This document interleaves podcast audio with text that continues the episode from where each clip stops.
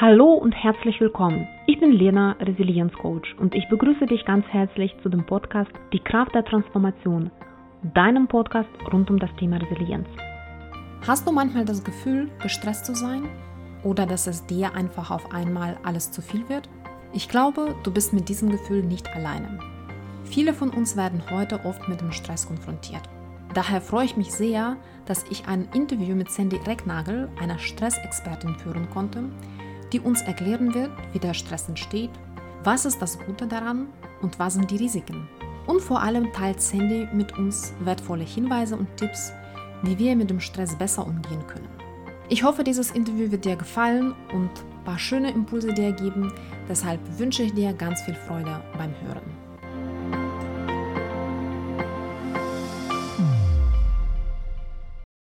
Ich begrüße ganz herzlich Sandy Reignagel, die Stressexperten im Podcast Die Kraft der Transformation. Sandy berät Privatpersonen, aber auch unter anderem Unternehmen zu den Themen Stressprävention und Stressbewältigung. Vor kurzem hat sie ihr neues Buch Zähme dein Stressmonster herausgebracht. Das Buch ist im Grunde genommen eine sehr gute praktische Anleitung, die sowohl viele Übungen als auch Tests enthält, die einem helfen können, die Stress- Anfälligkeit oder den Stresslevel in jedem Lebensbereich festzustellen. In diesem Interview werden wir unter anderem auch über das Buch sprechen, aber vor allem über die umfangreichen Erfahrungen von Sandy auf diesem spannenden Gebiet Stressmanagement und Stressbewältigung. Herzlich willkommen, Sandy. Ja, hallo Lena, ich grüße dich und hallo an alle Zuhörerinnen und Zuhörer da draußen.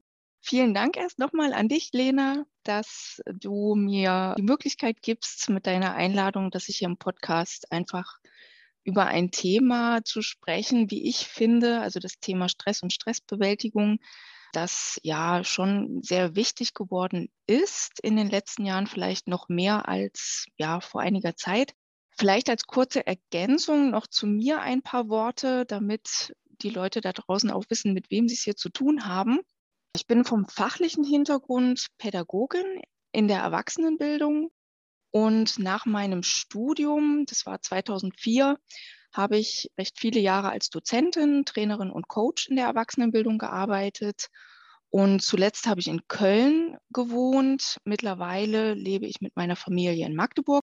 Und ja, und das Thema Stressmanagement, das kam dann irgendwann in mein Leben wo ich dann halt überlegt habe, die Entscheidung zu treffen, dass ich da meinen Fokus drauf setze, also meinen beruflichen Fokus. Und das habe ich dann 2017 gemacht. Da habe ich dann tatsächlich gesagt, so, das Thema Stressbewältigung, das ist einfach ein Thema, was gebraucht wird. Und 2018 habe ich dann äh, wirklich auch freiberuflich angefangen, mit dem Thema in die Öffentlichkeit zu gehen. Ja, vielleicht nochmal der Hintergrund, warum das mein Fokus dann geworden ist. Also ich habe im Grunde festgestellt, dass ich beruflich, aber auch privat immer auch mit Menschen zu tun habe, die recht viel Stress hatten, also wo Stress immer eine große Rolle gespielt hat. Und ja, ich sage mal, mein bisheriges Berufsfeld war auch nicht ganz ohne, muss ich zugeben. Und mein Eindruck war einfach, dass es hier definitiv einen Bedarf gibt, Menschen mehr Aufklärung zu dem Thema zu bieten und sie dann letztlich auch im Prozess bei der Bewältigung von Stress mit zu unterstützen. Ja, und seitdem mache ich das seit 2018. Ich bin mit Vorträgen unterwegs, in Seminaren zum Beispiel in Firmen, aber auch mit Einzelcoachings bin ich gut im Einsatz. Und daneben bin ich auch noch in der beruflichen und medizinischen Rehabilitation von Menschen mit psychischen Erkrankungen tätig. Ja, und seit ein paar Wochen gibt es tatsächlich mein Arbeitsbuch, Zähme dein Stressmonster, wie du es schon angekündigt hast. Es gibt auch einen Untertitel, der da heißt Stressmacher aufspüren und nachhaltige Lösungen finden. Und das Buch selbst ist für Leserinnen und Leser, die etwas für ihre persönliche Entlastung tun wollen und das Thema Stressbewältigung gern aus mehreren Blickwinkeln sich einfach mal näher anschauen wollen. Also, dass die nicht nur nach dem Motto gucken wollen, ich mache mal ein Entspannungstraining, sondern die tatsächlich auch facettenreicher da auf das Thema gucken wollen. Ja, und wie du schon sagst, ist das Ganze auch ganz praktisch angelegt mit vielen Testbögen, Anleitungen und Übungen, die jeder dann gerne für sich auch ausprobieren kann. Und ich hoffe, dass jeder dann auch für sich was findet, also der dann Interesse an dem Buch auch hat. Da bin ich mir ganz sicher, weil, wie gesagt, auch ich fand, die Übungen sind sehr vielfältig. Von daher ist für jeden etwas dabei. Du hast jetzt gerade sehr schön beschrieben, wie du selbst zu dem Thema Stressbewältigung gekommen bist, dass dein Beruf auch mit Herausforderungen verbunden war. Ich habe auch das Gefühl, dass insbesondere jetzt in den Corona-Zeiten der Stresslevel bei vielen Menschen zugenommen hat. Insofern ist Stress im Grunde genommen unvermeidbar in unserem Leben. Und wie du so schön eingangs deines Buches sagst, Stress ist gut, solange du ihn im Griff hast und nicht unter Dauerstress stehst. Sag mal, wozu ist denn der Stress gut? Vielleicht erstmal, wie du schon sagst, Stress ist tatsächlich unvermeidbar, ja, und dafür gibt es natürlich einen Grund. Und zwar der Grund liegt einfach in unserer Biochemie. Wir Menschen, jeder hat einen Körper und die Stressreaktion, die ist in unserem Körper einfach auf der biochemischen Ebene angelegt. Das heißt, die dient im Grunde dazu, um unser Überleben in Gefahrensituationen zu sichern. Das heißt, wenn ich mich in einer Situation befinde, die für mich eine Bedrohung darstellt, dann schießen ganz automatisch die Stresshormone in meinem Körper hoch, ja, das Adrenalin. Also äh, jeder hat sicherlich schon mal Situationen gehabt, wo er ganz deutlich gespürt hat, wow, hier geht das Adrenalin oh, in ja. die Höhe. Und das sorgt dann natürlich dafür, dass ich reagieren kann in dieser Situation. Das heißt, ich kann mit Kampf reagieren. Das heißt, ich lege mich mit dem Stressor an in der Bedrohungssituation oder ich kann mit Flucht reagieren. Das heißt, ich laufe weg. Oder eine dritte Möglichkeit gibt es, das ist das Einfrieren. Das kann man sich vorstellen wie die Maus vor der Schlange, also dass man wie in so eine Totenstarre fällt und jeder kann für sich ja mal überlegen, welche Reaktion sie so kennen, ob sie eher kämpfen, flüchten oder einfrieren. Ja, und um das vielleicht noch ein bisschen deutlicher zu machen, ich habe Erlebnis in meiner Kindheit gehabt. Da war ich zehn und ich bin in einer Kleinstadt aufgewachsen, also Kleinstadt und so Ecke Dorf auch. Und da bin ich ziemlich viel unterwegs gewesen, auf Feldern, Wiesen, also immer irgendwo draußen in der Natur. Ja, und eines Tages hatte ich mal wieder so einen Weg da draußen äh, vor mir und links standen Kühe auf der Weide, rechts Kühe, also überall irgendwie Kühe. Das waren so ganz vertraute Bilder, mit denen ich groß geworden bin. Und eines Tages stand dann halt auf einer Weide ein Bulle, der normalerweise angekettet war. Und ich hatte das dann tatsächlich auch schon von weitem gesehen, dass der Pflock lose an dem seiner Leine hing und es gab auch keinen Zaun. Also ja, und der Bulle hat mich da halt gesehen und dann rannte der plötzlich halt los in meine Richtung. Und ich kann mir gut vorstellen, dass sich jeder vorstellen kann, was dann eben auch passiert. Also für mich war das Stress pur, ja. Dieser Bulle kam auf mich zugerannt. Ich hatte wirklich Panik und mein Adrenalinspiegel, ja, der war, keine Ahnung, ganz, ganz weit oben. Äh, mein Puls hat gejagt. Ich habe gezittert und ich bin nur noch gerannt, ja. Also ich wirklich schnurstracks, ich bin so lange gerannt, bis ich das Gefühl hatte, der ist jetzt wirklich weg. Ja, und um das vielleicht nochmal auf den Punkt zu bringen, also in solchen Situationen ist Stress natürlich etwas Positives. Es ist gut, dass man diese Stressreaktion hat. Denn Stress schützt uns am Ende, um akute Bedrohungen abzuwehren oder uns einfach eben auch in Sicherheit zu bringen. Ja, das ist so das eine. Und zu dem Zitat, da kann ich auch noch mal äh, etwas dazu sagen. Also Stress ist gut, solange du ihn im Griff hast und nicht unter Dauerstress stehst. Da geht es mir vor allen Dingen noch mal um die Kontrollierbarkeit auch des Stressempfindens. Also das greife ich im Buch immer auch wieder auf. Wenn Menschen zum Beispiel das Gefühl haben, dass ihnen ihr Leben über den Kopf wächst, zum Beispiel wenn die täglichen Aufgaben in keinem Verhältnis mehr mit dem stehen, was man realistisch betrachtet erledigen kann, wenn man kaum noch Zeit hat zum Durchatmen oder dass man auch mal innerlich einfach runterfahren kann und es dazu vielleicht auch noch schwierige Situationen gibt, in denen man einfach nicht weiß, wie man damit umgehen soll, dann entsteht meist das Gefühl, dass man die Kontrolle verliert. Und das macht Angst. Also den meisten Menschen macht es wirklich Angst, Kontrolle zu verlieren. Und das ist ganz klar negativer Stress und der macht auf Dauer natürlich auch krank. Und demgegenüber gibt es natürlich auch das Gefühl, dass man sein Leben gut im Griff hat, dass man die Anforderungen, die da täglich kommen, dass man die gut meistern kann, äh, auch wenn es mal stressig läuft. Das ist auch wichtig. Und dass man dann aber das Gefühl hat, man hat alles unter Kontrolle. Man kann das ja einfach gut abarbeiten. Und wenn man dann auch noch Freude an diesen täglichen Aufgaben hat, dann ist Stress sowieso als positiv zu werten und eben auch nicht als gesundheitsgefährdend, weil Stress ist dann einfach auch sowas wie ein positiver Antreiber, sage ich mal, um vielleicht auch berufliche oder private Ziele zu erreichen. Prima. Es gibt also den positiven Stress, den du so schön beschrieben hast, der uns im Grunde genommen hilft, in gefährlichen Situationen klarzukommen und somit auch für unser Überleben sorgt. Und es gibt auch einen negativen Stress. Dieser entsteht, wenn man keine Kontrolle mehr über die Herausforderungen des täglichen Lebens hat. Dann hast du auch in deinem Buch noch sehr schön den Dauerstress beschrieben. Nach meinem Verständnis ist es so, dass wenn die Person permanent unter dem negativen Stress leidet, dann besteht die Gefahr, in den Dauerstress zu geraten. Das passiert nicht von heute auf morgen, sondern eher so ein Schleichprozess. Woran erkennt man denn, dass man unter Dauerstress leidet? Das ist eine ganz wichtige Frage, die sich auch viele meiner Kunden immer wieder stellen. Und immer wenn ich dann in Seminaren oder in Vorträgen auf das Thema eingehe, sind die Ohren immer ganz weit auf. Also richtig ist auf jeden Fall, Dauerstress ist etwas Schleichendes. Das kommt nicht von heute auf morgen. Und Burnout-Kunden zum Beispiel, mit denen ich schon zusammengearbeitet habe, die sehr viele Jahre, ich sag mal, sehr hart gearbeitet haben und dazu vielleicht auch noch private Angelegenheiten mit ins Leben getreten sind. Zum Beispiel, die haben dann gesagt, so, ich möchte ein Haus bauen, Familie gründen, Kindererziehung, privat sind irgendwie auch noch andere Sachen dazugekommen. Plus vielleicht auch ein hoher Anspruch an sich selbst, dass man die Ziele, die man sich setzt, dann auch irgendwie perfekt bedienen möchte da ist Dauerstress im Grunde ein Stück weit vorprogrammiert und bei diesen Leuten war es dann natürlich auch so, also das haben sie dann auch erkannt. Und dann entsteht natürlich Dauerstress, wenn am Ende die Balance zwischen Anspannung und Entspannung im Leben über eine längere Zeit nicht mehr gegeben ist. Also mit Anspannung ist gemeint, wenn man aktiv ist, wenn man die Anforderungen, die das Leben an einen stellt, äh, dann eben auch bewältigt und Entspannung meint,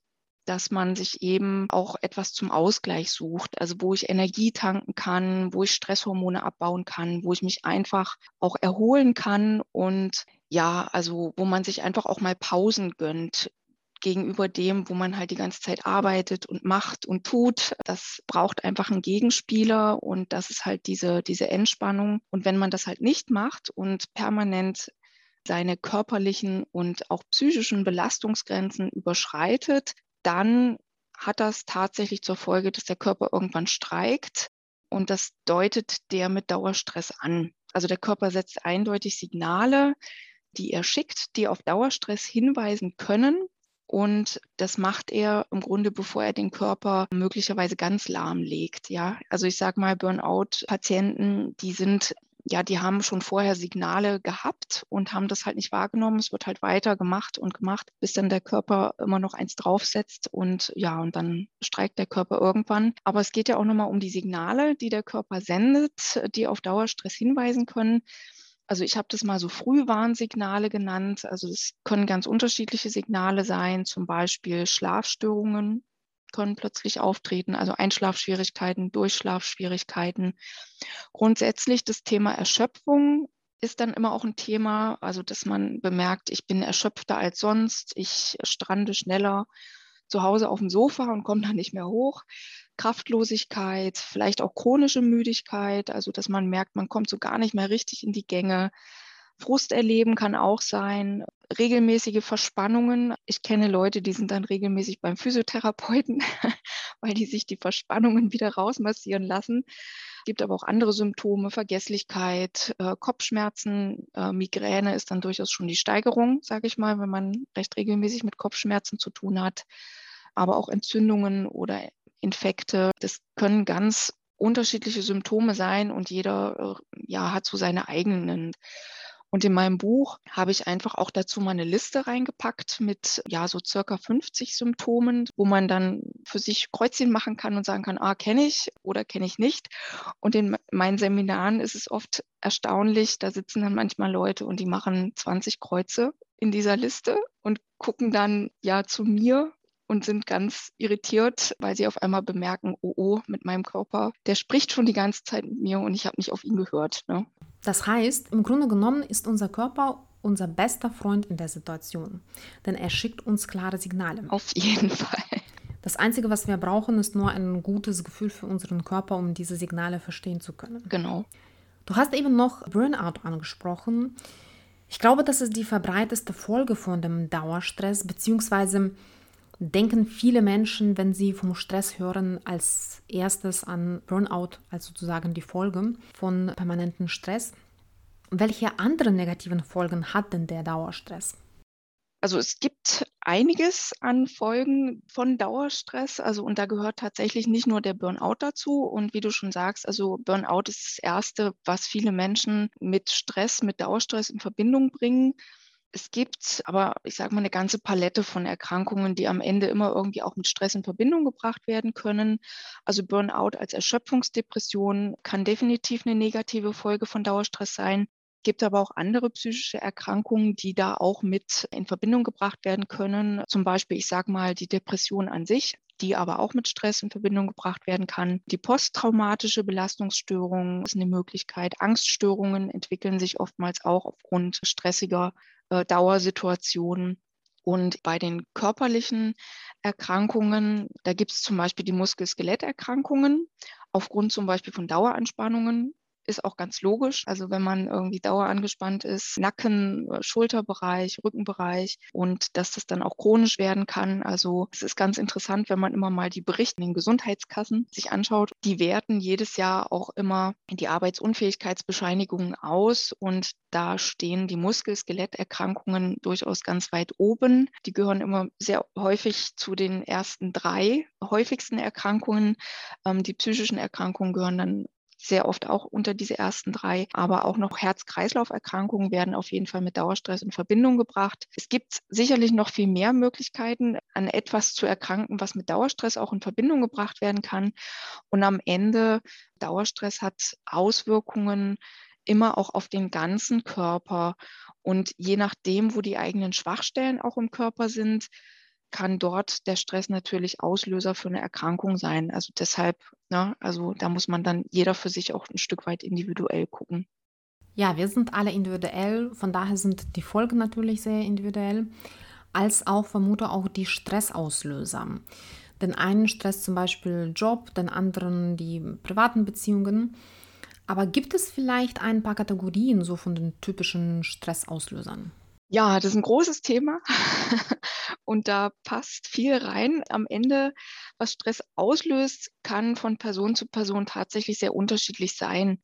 Das hat am Ende immer mit den Faktoren, also mit verschiedenen Faktoren zu tun. Zum Beispiel zum einen, wie ist unsere Prägung oder auch wie ist meine Persönlichkeit. Also ich sage mal, sehr sensible Persönlichkeiten empfinden bestimmte Situationen schneller als Stress, als vielleicht Persönlichkeiten, die da nicht so sensibel sind. Also Hochsensibilität kann hier auch ein Thema spielen.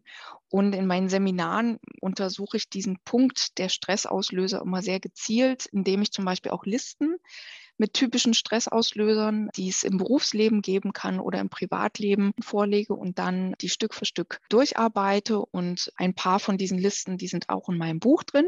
Und ich sage mal, die Klassiker für Stress im Berufsleben sind tatsächlich sehr häufig Leistungsstressoren. Da gehören zum Beispiel Überforderung dazu oder Zeitdruck.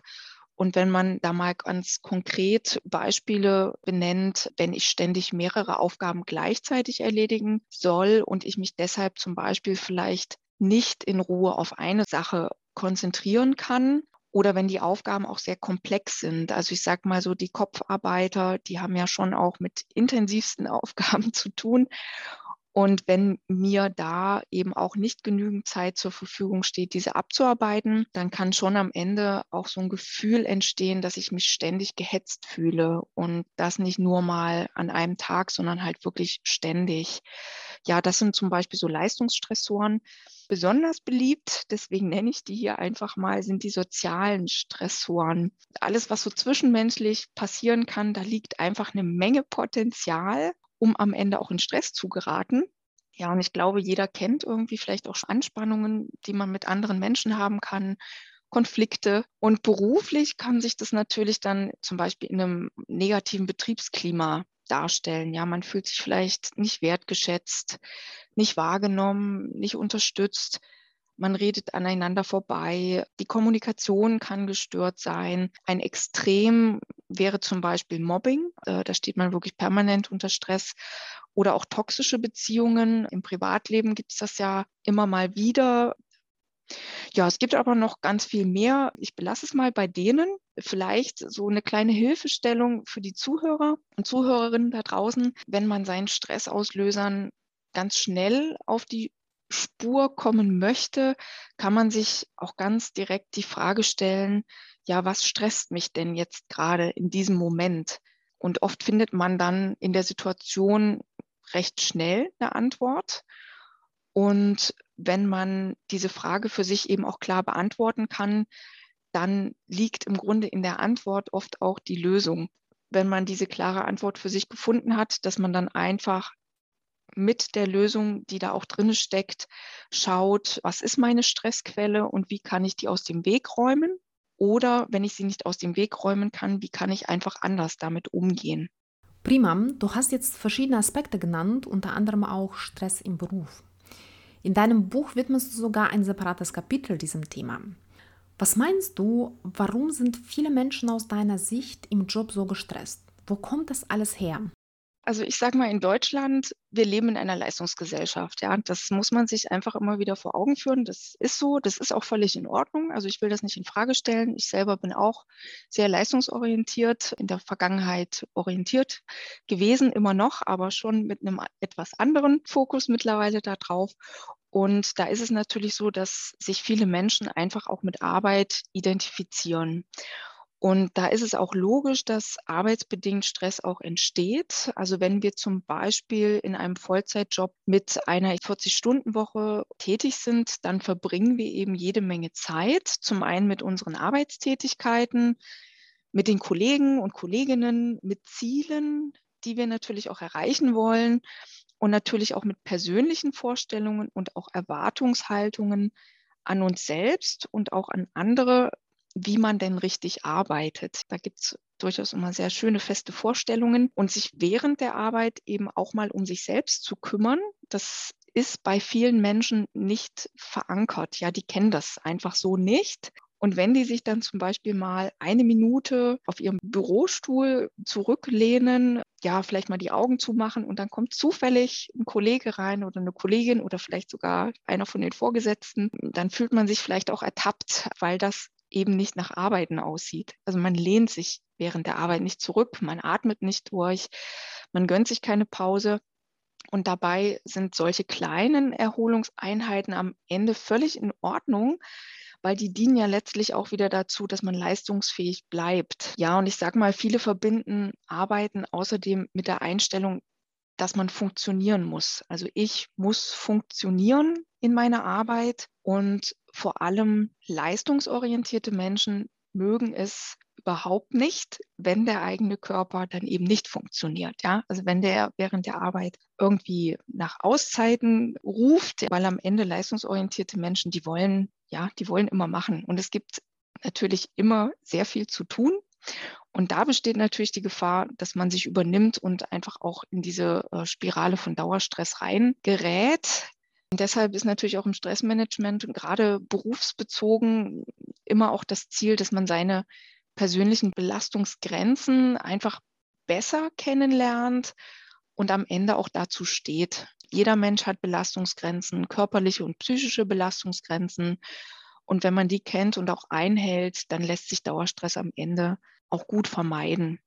Und dann gibt es natürlich noch einen anderen Aspekt, den finde ich immer sehr interessant, wenn man auf das Thema Arbeit schaut.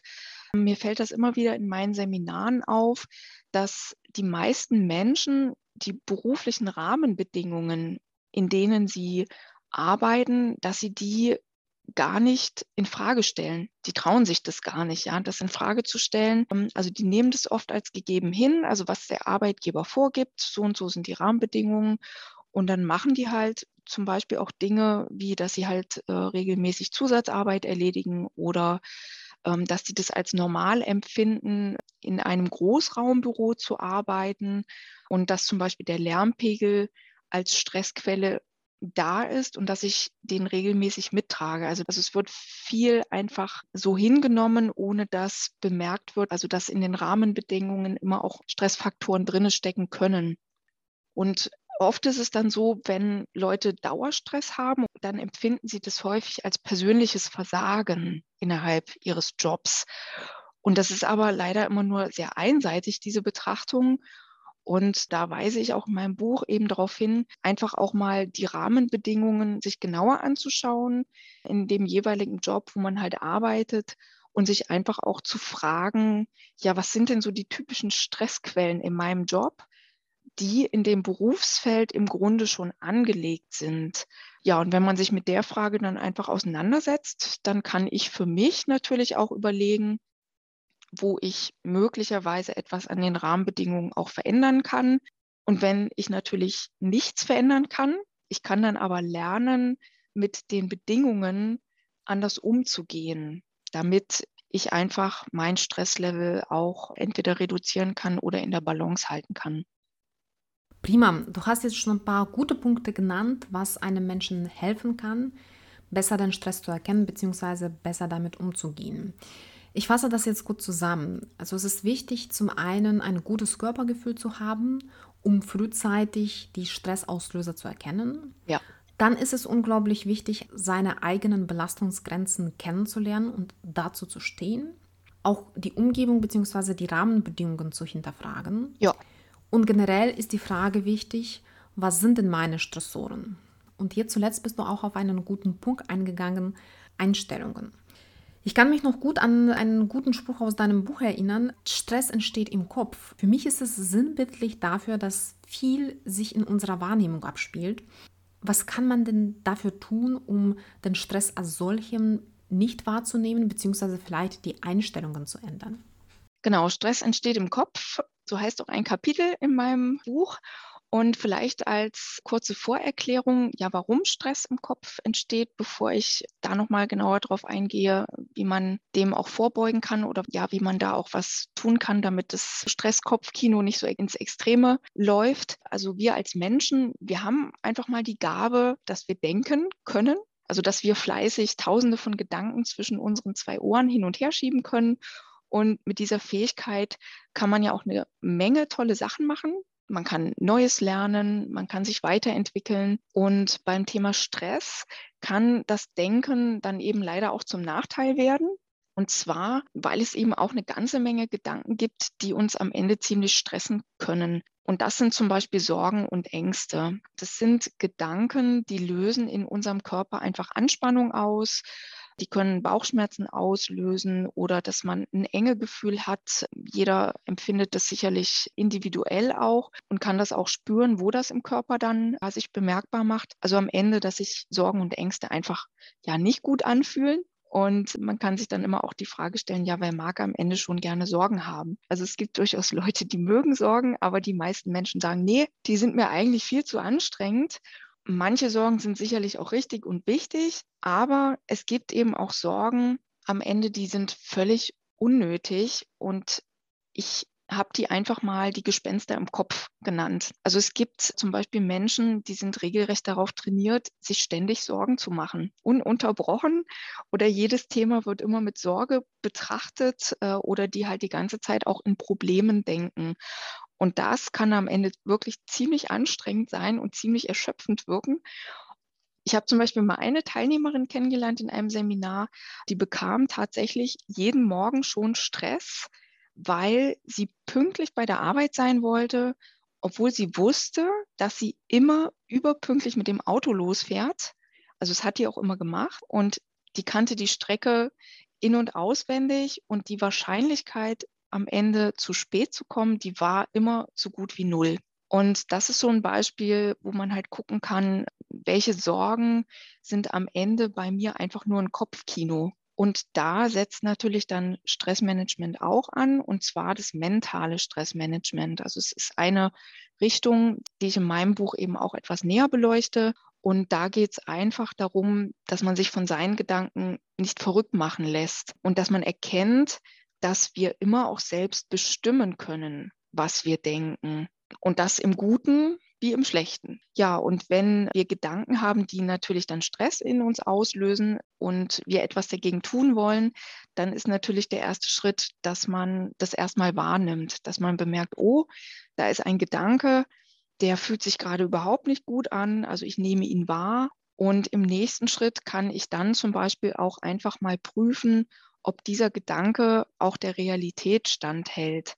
Also ich kann mich dann zum Beispiel auch fragen, ist meine Sorge wirklich berechtigt oder übertreibe ich das gerade? Und die Frau, die jeden Morgen, bevor sie zur Arbeit gefahren ist, da schon sich Stress gemacht hat, also die, diese Sorge war wirklich übertrieben und im Grunde gar nicht unbedingt berechtigt. Genau, deshalb, ich kann, wenn ich am Morgen aufstehe, und die Gedankenmaschine dann so langsam in Fahrt kommt. Das kennt vielleicht jeder. Man ja, wacht gerade auf und dann kommen so die Gedanken, ja, was war gestern, was steht heute alles an? Und das tröppelt dann so langsam durch den Kopf. Dann kann sich jeder halt immer auch fragen, ob er die anstehenden Anforderungen, die dann halt kommen, ob er die mit Sorge betrachten möchte oder ob er die eben als positive Herausforderung und mit Freude anschauen möchte ja, und das, also man hat diese Entscheidungsfreiheit und das finde ich gut. Und im mentalen Stressmanagement kann man das tatsächlich auch trainieren. Da kriegt man dann auch Übungen an die Hand, um wirklich bewusst das zu trainieren, damit man nicht ständig sich in Sorgen und Ängsten bewegt, sondern einfach auch loslassen kann, locker sein kann und nicht mit einem Tunnelblick durch die Gegend läuft. Vielleicht die Zuhörerinnen und Zuhörer können sich gerne auch in diesem Moment einmal fragen, wie viele Gedanken Ihnen heute vielleicht schon durch den Kopf gegangen sind. Und Sie können dann einfach auch mal sich fragen, welche davon haben sich gut angefühlt und welche waren eher stressig. Das sind auch so Fragen, sind manchmal auch so schöne Reflexionsfragen am Ende des Tages, dass man nochmal so auf den Tag schaut und sich fragt, na, was habe ich denn heute alles so gedacht? Und was davon war richtig toll und hat sich gut und warm angefühlt und was, naja, was hätte ich auch lassen können, weil es vielleicht Sorgen waren, die ich mir auch hätte sparen können. Das ist ein sehr gutes Gedankenexperiment, sich selbst zu ertappen. Ja. wann wir uns selbst umsonst verrückt machen. Jetzt sind wir mittendrin schon in dem Thema Stressmanagement als solches. Wie definierst du für dich Stressmanagement und wie lässt sich der Stress managen?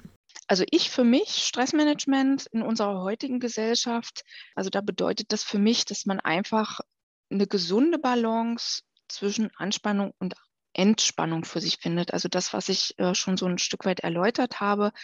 Also sprich, äh, auf der einen Seite bedeutet das für mich, dass ich die Anforderungen und Herausforderungen in meinem Leben annehme, positiv annehme und tatkräftig anpacke und halt weniger mit Sorge betrachte, zum Beispiel.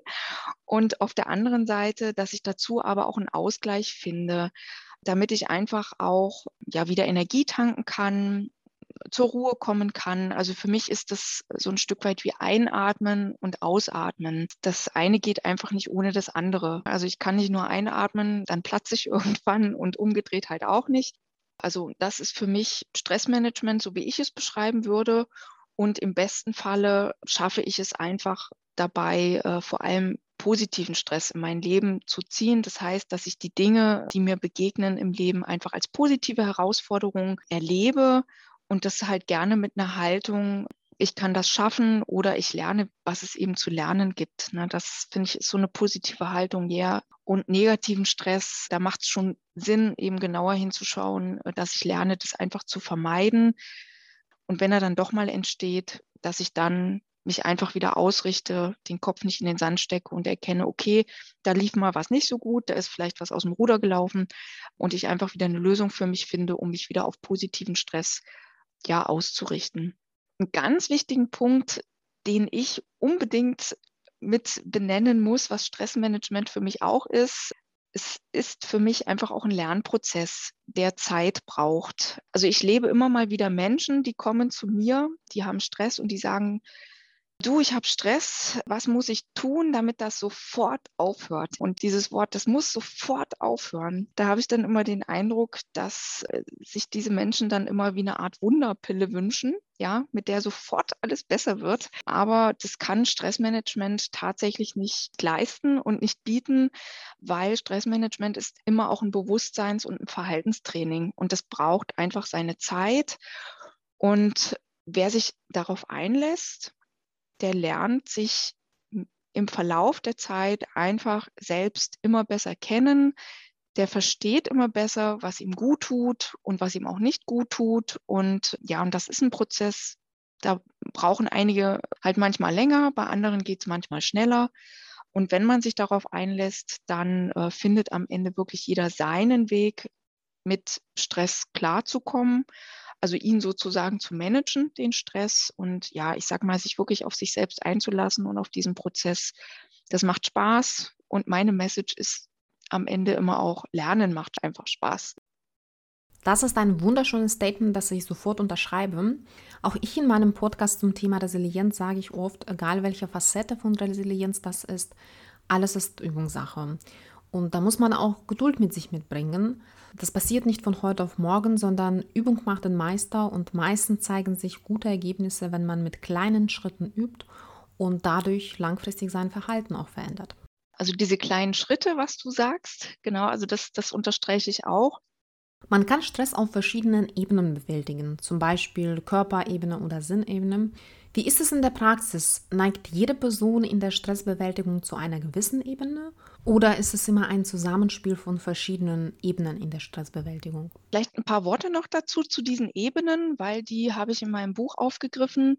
Also in meinem Buch äh, habe ich insgesamt vier Ebenen eingepackt, die ich da vorstelle, mit, also die jeder nutzen kann, um Stress zu bewältigen. Das ist zum einen, also ich habe das einmal die Körperebene genannt, dann die Sinnebene, die beiden hast du eben schon genannt. Und dann eben äh, stelle ich auch die mentale Ebene vor. Da haben wir ja schon so ein Stück weit über Stress entsteht im Kopf gesprochen. Und dann stelle ich noch das Zeitmanagement vor. Also das ist so eine vierte Ebene, wo ich sage, also auf all diesen Ebenen kann man gut Zugänge finden, um am Ende mit Stress in seinem Leben zurechtzukommen. Und gerade weil das sehr unterschiedliche Zugänge sind, ist meine Erfahrung einfach die, dass jeder Mensch am Ende durchaus mit allen Ebenen arbeiten kann und dass es deshalb auch Sinn macht, sich einfach mal mit jeder Ebene einmal auseinandergesetzt zu haben.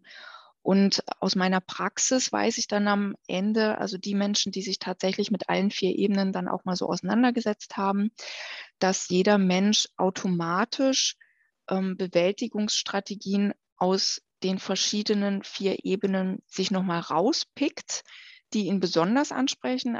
Und ja, und dass sich am Ende so jeder seinen eigenen Blumenstrauß zusammenstellt. Aber jeder kann tatsächlich mit allen Ebenen gut arbeiten. Und ich sage mal, wir ticken bei dem, was jeder zum Ausgleich am Ende braucht oder auch als erholsam und energiebringend auch empfindet, ticken wir tatsächlich sehr unterschiedlich. Fällt mir immer wieder auf. Das finde ich auch spannend. Und deshalb war es mir einfach so wichtig, diese mehreren Ebenen auch in dem Buch aufzuzeigen. Vielleicht können wir auf eine der Ebenen ein bisschen genauer eingehen, um das plastischer unseren Zuhörerinnen und Zuhörern zu erläutern, welche konkrete Instrumente auf dieser Ebene zur Verfügung stehen. Du kannst gerne eine Ebene aussuchen, das wir als Beispiel nutzen. Sehr gerne, auf jeden Fall. Das finde ich auch immer sehr wichtig, dass man da auch ein bisschen tiefer noch gucken kann. Ich würde einfach mal die Körperebene etwas näher beleuchten, da die nach meinem Empfinden, wenn man so einen Vortrag hat oder eben auch in so einem Interview, kann man die am einfachsten nachvollziehen. Man kann die Körperebene im Grunde runterbrechen auf eine ganz einfache Formel und zwar schärfe dein Körperbewusstsein und benutze deinen Körper zum Stressabbau und Energietanken sein Körperbewusstsein schärfen hatten wir ja jetzt schon ein paar Mal auch mit dabei.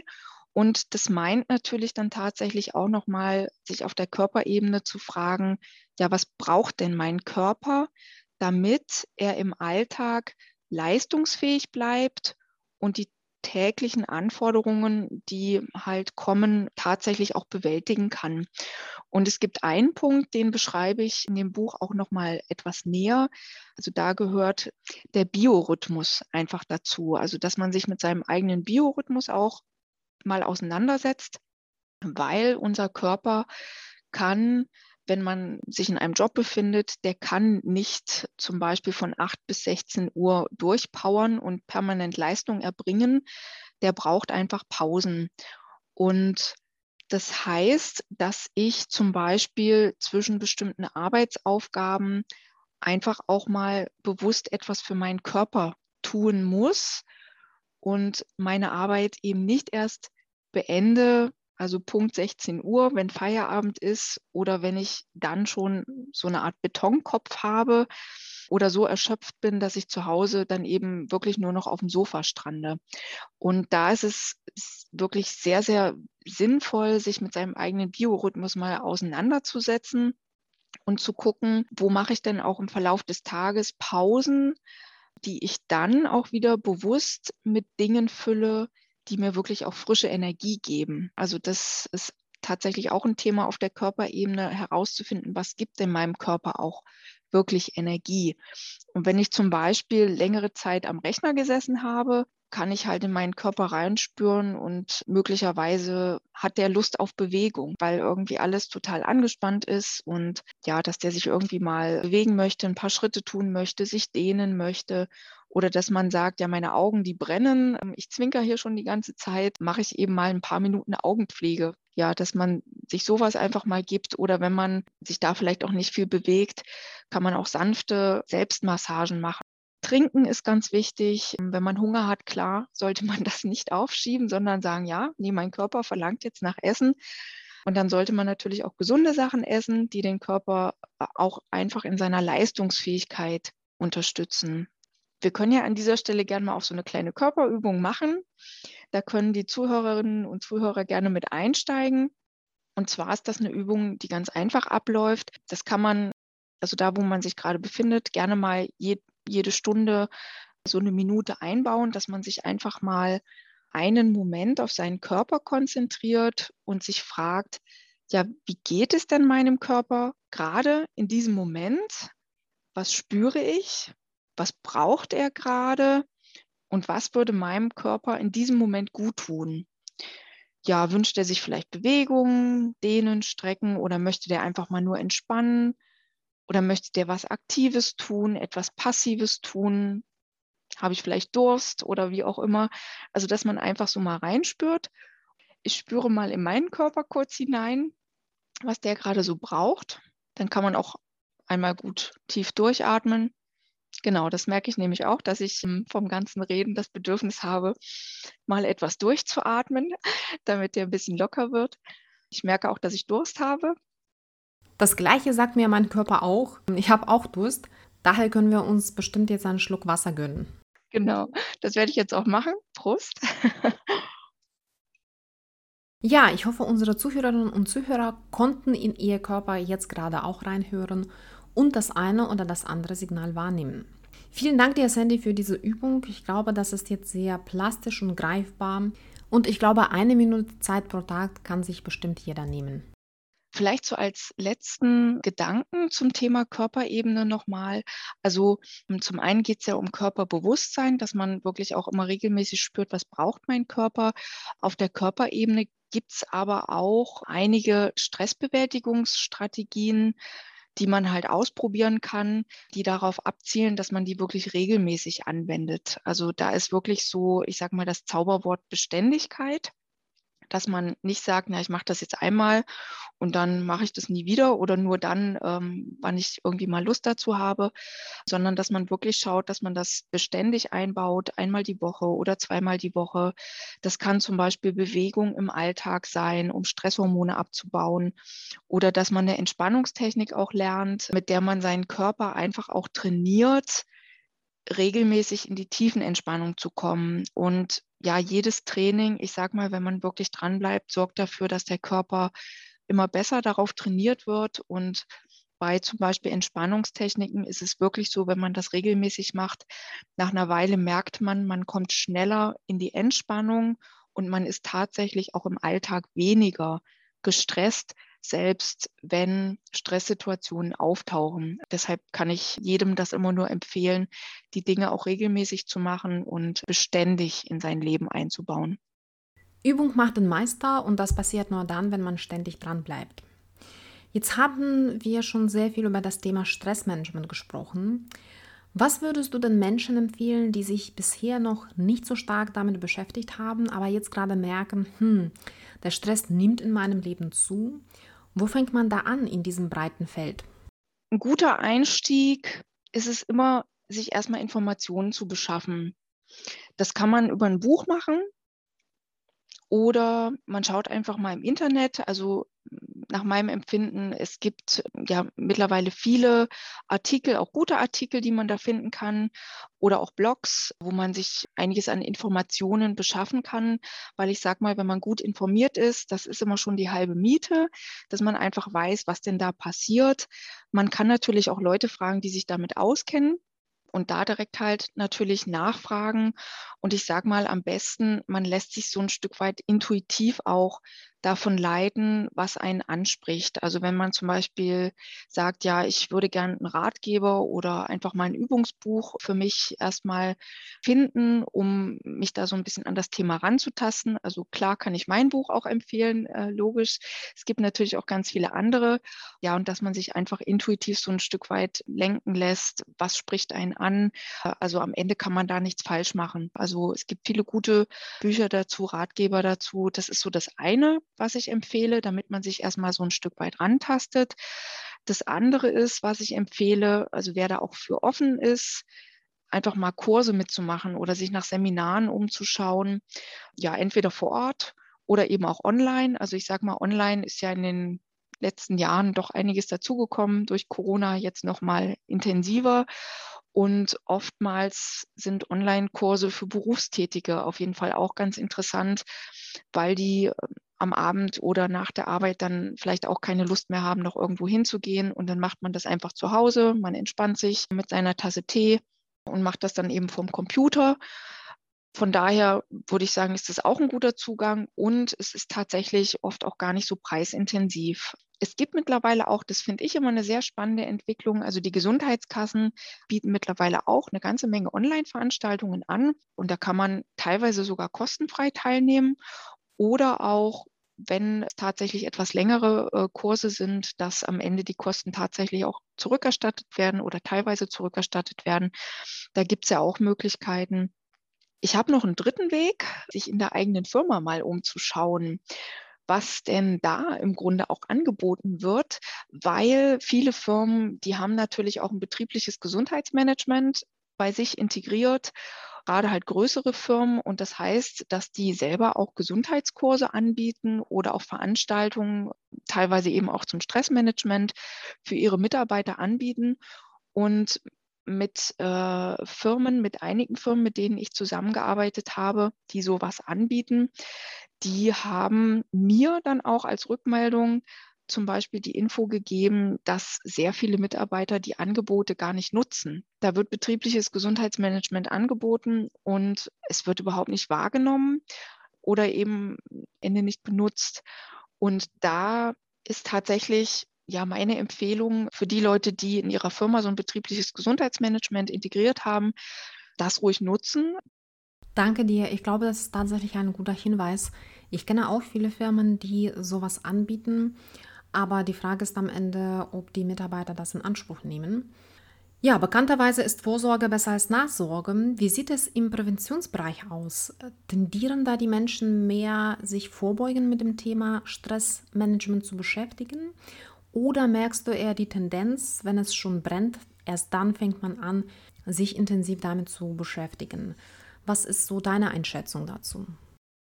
Ja, Prävention, also über die Gesundheitskassen laufen ja Stresskurse sehr viel über das Thema Prävention, also dass die Kurse ja im Grunde präventativ angeboten werden. Grundsätzlich Prävention bedeutet ja, dass etwas für die Gesunderhaltung getan wird, damit das Kind immer erst gar nicht in den Brunnen fallen kann, damit eine Krankheit auch gar nicht erst entsteht. Ich finde diesen Ansatz auf jeden Fall richtig und wichtig. Und es gibt sicherlich auch viele Leute, die das wahrnehmen, noch bevor eine Erkrankung ist oder die einfach sagen, ja, ich finde das gut, ich will etwas für mich tun, damit Krankheit erst gar nicht entstehen kann. Meine Erfahrung ist leider die, dass viele Menschen sich erst mit Stressmanagement beschäftigen, wenn sie tatsächlich erste körperliche oder psychische Veränderungen an sich wahrnehmen und ihnen dann eben auch bewusst wird, dass da etwas nicht mehr richtig läuft. Und sie treten dann sozusagen ihren persönlichen Lernprozess als eine Art Reaktion an auf zum Beispiel Erschöpfungszustände oder eine bereits tatsächlich auch eingetroffene Erkrankung. Das ist etwas, was ich immer wieder wahrnehme. Also ich bekomme immer mal Anfragen von Leuten, die sagen, oh mein Gott, äh, bei mir ist das und das und das alles ganz schlimm.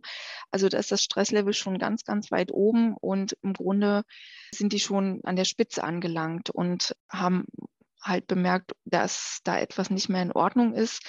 Und dann, ja, ich sag mal, Krankheit ist dann hier häufig der Weg, der zu wichtigen Einsichten führt, weil man muss sich ja dann am Ende auch mit seiner Erkrankung auseinandersetzen, also je nachdem, was man dann auch stressbedingt hat.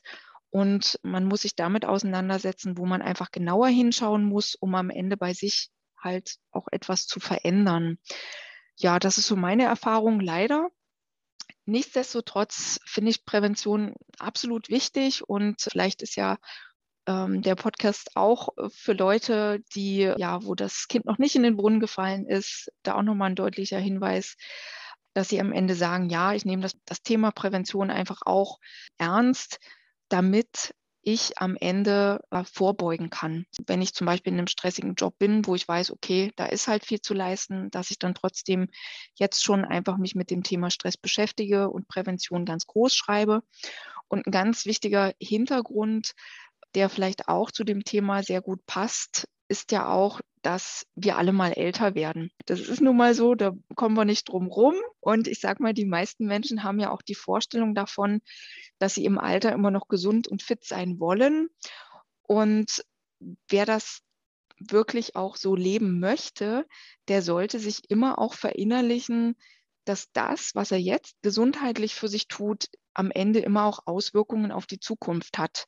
Also ich finde das immer wieder spannend, wenn man zum Beispiel auch Werbung verfolgt, auch ältere Leute, die werden da halt oft auch sehr fit und vital dargestellt und das ist natürlich ein schönes Ziel, aber ähm, die Realität, wenn man da hinkommen will, muss man das natürlich auch bewusst mitgestalten.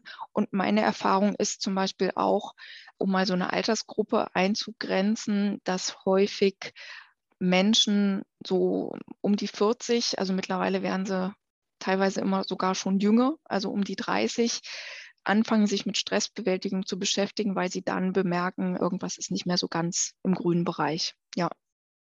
Und wie kann man mit der Situation umgehen, wenn man merkt, dass die einem nahestehende Person unter Dauerstress leidet? Wie kann man da als Außenstehender helfen? Das ist immer ein nicht so ganz einfaches Thema. Also wenn man natürlich bemerkt, dass eine Person, die einem nahesteht, dass die ja Zeichen zeigt, die auf Dauerstress hinweisen, dann ist meine Empfehlung natürlich immer, dass man auf jeden Fall nicht wegsehen sollte und dass man die Person direkt auch darauf ansprechen sollte. Das finde ich schon wichtig, denn ich sage mal, gerade wenn jemand wegen Stress leidet, dann leidet in der Regel auch das Umfeld. Ein Beispiel wäre, wenn ein Kollege oder eine Kollegin ständig halt genervt ist oder gereizt ist, dann bekommt das ja auch das Umfeld ab. Ne? Also dann kann das auch die Zusammenarbeit beeinträchtigt und macht dann vielleicht auch nicht mehr so viel Spaß. Vielleicht macht man einen großen Bogen dann um den Kollegen und das ist ja auch nicht das Ziel. Oder wenn zum Beispiel eine nahestehende Person in der Familie eher immer viel nörgelt und meckert oder sich vielleicht auch zurückzieht. Also Rückzug kann ja auch ein deutlicher Hinweis darauf sein, dass die Person einfach gerade überfordert ist, dass da Dauerstress ist, dann kann einem das natürlich auch selbst sehr zusetzen. Und da sollte man tatsächlich nicht wegsehen, sondern sich fürsorglich der Person einfach auch mal zuwenden. Vielleicht auch manchmal mit einer gewissen Strenge, weil es ist einfach ein Thema, also dass man die Person dann schon auch darauf hinweist, einfach mal dahin zu gucken und etwas für sich zu tun. Am Ende, das ist so die zweite Seite der Medaille, sage ich mal, man kann eine Person durchaus darauf hinweisen, aber am Ende muss die gestresste Person natürlich selbst immer an dem Punkt auch ankommen, wo sie sich dafür entscheiden muss, sich eigenverantwortlich mit den äh, persönlichen Stressauslösern auch auseinanderzusetzen und dass sie halt wirklich auch den Willen findet, äh, dafür Lösungen zu finden. Also damit sie ihren eigenen Stress auch in den Griff bekommt. Und manch einer macht es sich dabei vielleicht unnötig schwer. Also ich erlebe immer mal wieder auch Menschen, die glauben, Überforderung oder Ängste mit sich immer alleine ausmachen zu müssen.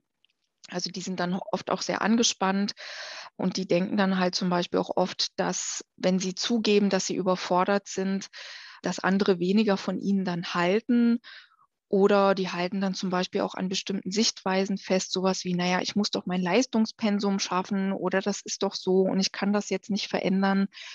Und solchen Personen fällt es natürlich dann schon auch mal schwer, sich einfach einzugestehen, ich weiß gerade nicht weiter, ich weiß gerade nicht, wo mir der Kopf steht. Und ich brauche in dem Moment einfach mal Hilfe. Oder ich muss mir selber eingestehen, ja, ich bin überfordert und ich muss das durchaus auch mal meinem Umfeld kundtun, damit die äh, mein Verhalten auch irgendwie einsortieren können. Und da ist Stressbewältigung natürlich etwas, ja, wo man auch ganz unverblümt auf sein Leben schauen muss, sage ich mal, wo man sich nichts vormachen darf, um natürlich für sich auch einen Weg zu finden, dass man einfach den Stress in der Balance halten kann und ja, sich nichts vormachen. Das mag nicht jeder weil man sich am Ende da eben auch selbst mal in Frage stellen muss, ja, um auch zu erkennen, dass vielleicht die persönlichen Ansprüche möglicherweise viel zu unrealistisch sind. Und da kann es natürlich schwierig werden für solche Personen, sich das selber auch einzugestehen. Am Ende vielleicht so als abschließenden Satz für diese Frage im Umgang mit Personen, die unter Dauerstress leiden. Am Ende kann man niemanden zwingen, sich mit dem Thema Stress auseinanderzusetzen. Und jeder muss da den Weg der Einsicht und der Veränderung selber gehen und bei manch einem läuft es dann tatsächlich über eine Erkrankung. Ist leider so. Zum Schluss habe ich noch eine persönliche Frage an dich. Was sind denn deine drei wichtigsten Instrumente in deiner persönlichen Stressbewältigung? Als Stressberaterin hat man natürlich einiges in petto. ja, also ich selbst, ich habe wirklich viel ausprobiert, gerade auch, weil ich natürlich als Stressberaterin unterwegs bin und ich möchte den Leuten, wenn ich in Seminaren oder in Vorträgen unterwegs bin, möchte ich nicht nur Sachen erzählen, die ich mal selber irgendwo gelesen habe oder gehört habe, sondern ich möchte den Leuten das natürlich auch aus meiner Erfahrung weitergeben und deshalb habe ich tatsächlich auch alle Techniken und Übungen, die auch in meinem Buch drin sind, mit denen habe ich mich selbst intensiv auseinandergesetzt. Und mittlerweile kenne ich meinen Körper ziemlich gut. Ich kenne seine stressbedingten Schwachstellen. Also ich weiß, wann, wo bei mir die Belastungsgrenzen liegen. Und in meinem Alltag selbst nutze ich regelmäßig verschiedene Techniken, ja, damit ich selbst halt auch gut im Gleichgewicht bleiben kann. Also ich nenne mal wirklich nur drei, weil ich nutze durchaus mehrere, manchmal auch situativ. Aber so drei Instrumente, die nutze ich tatsächlich regelmäßig. Und das erste ist zum Beispiel, also ich arbeite mit meinem Körper. Und zwar, ich bin ein absoluter Entspannungsfan. Ja, also ich weiß von mir selbst, dass mir Phasen der tiefen Entspannung sehr gut tun und mich begleitet zum Beispiel das autogene Training schon sehr lange. Also seit mittlerweile über zehn Jahren mache ich das. Und ich baue das wirklich regelmäßig in meine Woche ein. Also einmal die Woche mindestens findet das bei mir zu Hause statt.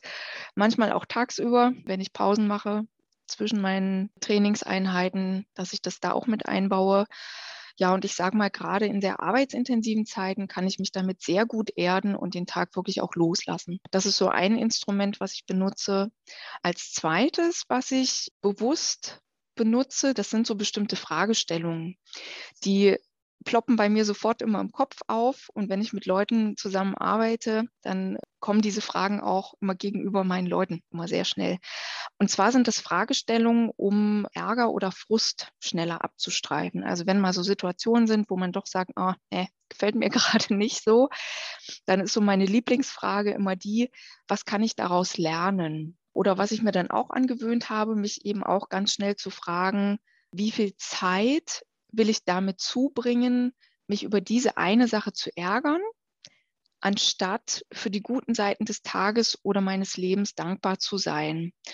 Und ich sage mal, ich lenke hier meine Gedanken sehr schnell auf Lösungen oder eben auf Dinge, die mir gut tun. Und das ist so ein zweites Instrument. Also das ploppt bei mir wirklich immer ganz schnell auf. Und das durch regelmäßiges Training sind diese Fragen bei mir einfach verankert. Als drittes, was ich mir auch zugelegt habe, ist eine bestimmte Grundeinstellung. zum Leben, sage ich mal, so eine Grundhaltung. Und zwar ist das äh, so eine Grundhaltung, die aus der Akzeptanz herauskommt. Akzeptiere die Dinge, wie sie sich eben zeigen und entdecke Gutes daran. Das habe ich mir so zugelegt. Und ich sage mal, in meinem Leben ist nicht immer alles so gelaufen, wie ich es mir vorgestellt habe. Ich habe zum Beispiel sehr unterschiedliche Ziele verfolgt. Manche davon habe ich nicht erreicht. Da war ich natürlich dann auch sehr enttäuscht und habe da auch meinen Ärger und meine Tiefphasen durchlebt. Und in der Folge davon habe ich dann aber Ziele auch losgelassen. Und mittlerweile ist es so, dass ich das Leben mehr als Einladung empfinde. Auch mit allen Pflichten, die dazugehören, weil Pflichten empfindet man vielleicht manchmal als eher negativ, als negativen Stress. Und wo ich aber mittlerweile sage, nein, dass auch Pflichten sind eine Einladung ans Leben und die kann ich annehmen oder ablehnen. Die, die Wahl habe ich ja durchaus. Und das ist so eine andere Grundhaltung, mit der ich durchs Leben gehe, anstatt mir meinen Weg immer zu fest zu planen. Also ich bin mittlerweile nicht mehr so der Planer. Ähm, ich plane schon immer noch was in meinem Leben, aber jetzt nicht mehr so straight immer mit Tunnelblick und Scheuklappen geradeaus. Das hat sich bei mir sehr stark verändert. Und ich sage mal, das ist eine Haltung, da kann ich Dinge um mich herum viel entspannter betrachten und fast immer aus einem Blickwinkel, der mich am Ende dann doch bereichert. Ja, das sind so drei Sachen, die auf jeden Fall in meinem Leben Hand und Fuß bekommen haben. Das ist ein wunderschönes Schlusswort. Ich finde die Einstellung, vor allem das Leben als eine Einladung zu betrachten, wunderschön. Dass es man vor allem nicht nach dem festgefahrenen Schema vorgeht, sondern sich zum Teil überraschen lässt. Sandy, vielen herzlichen Dank dir für solche tiefen und umfangreichen Einsichten in dieses spannende Thema Stressbewältigung und Stressprävention. Ich hoffe, dass unsere Zuhörerinnen und Zuhörer einiges aus diesem Interview mitnehmen konnten und dass sie vor allem auf ihren Körper und auf die Körpersignale ein bisschen bewusster achten werden. Ja, ich hoffe, ich konnte einiges an Impulsen geben, an Anregungen und freue mich natürlich, wenn der ein oder andere gerne mal einen Blick in mein Buch dann auch wirft. Zähme dein Stressmonster. Ich bin dir sehr dankbar, Lena, dass ich hier die Möglichkeit hatte, einiges zu erzählen. Und wer weiß von den Zuhörern und Zuhörerinnen da draußen, wo wir uns auch mal wieder über den Weg laufen. Vielen Dank. Sehr, sehr gerne. Ich hoffe, dieses Interview hat dir viele spannende Erkenntnisse zum Thema Stress gegeben und vor allem hilfreiche Tipps dazu, wie du den Stress besser in den Griff bekommen kannst. Wenn du mehr darüber erfahren möchtest, kannst du gerne als Einstieg das Buch von Sandy dafür nutzen. Ich gebe natürlich den Link dazu in den Show Notes. Ansonsten würde ich mich sehr freuen, wenn du diese Folge weiterempfehlen könntest, weil, wie ich eingangs schon gesagt habe, das Thema Stress für viele Menschen sehr relevant ist und insofern glaube ich, wäre es gut, wenn wir so gute Erkenntnisse und Tipps auch möglichst mit vielen Menschen teilen könnten. Falls du noch weitere Fragen hast, kannst du dir gerne mir stellen an die E-Mail-Adresse oder übers Instagram und ich werde dementsprechend mit Sandy in die Fragen auch reinschauen und beantworten. Ansonsten hören wir uns in zwei Wochen und bis dahin wünsche ich dir schöne und hoffentlich stressfreie Zeit. Und wenn es doch stressiger sein wird, wünsche ich dir, dass du die für dich passenden Instrumente findest, um nicht in den Dauerstress zu geraten. Bis dann!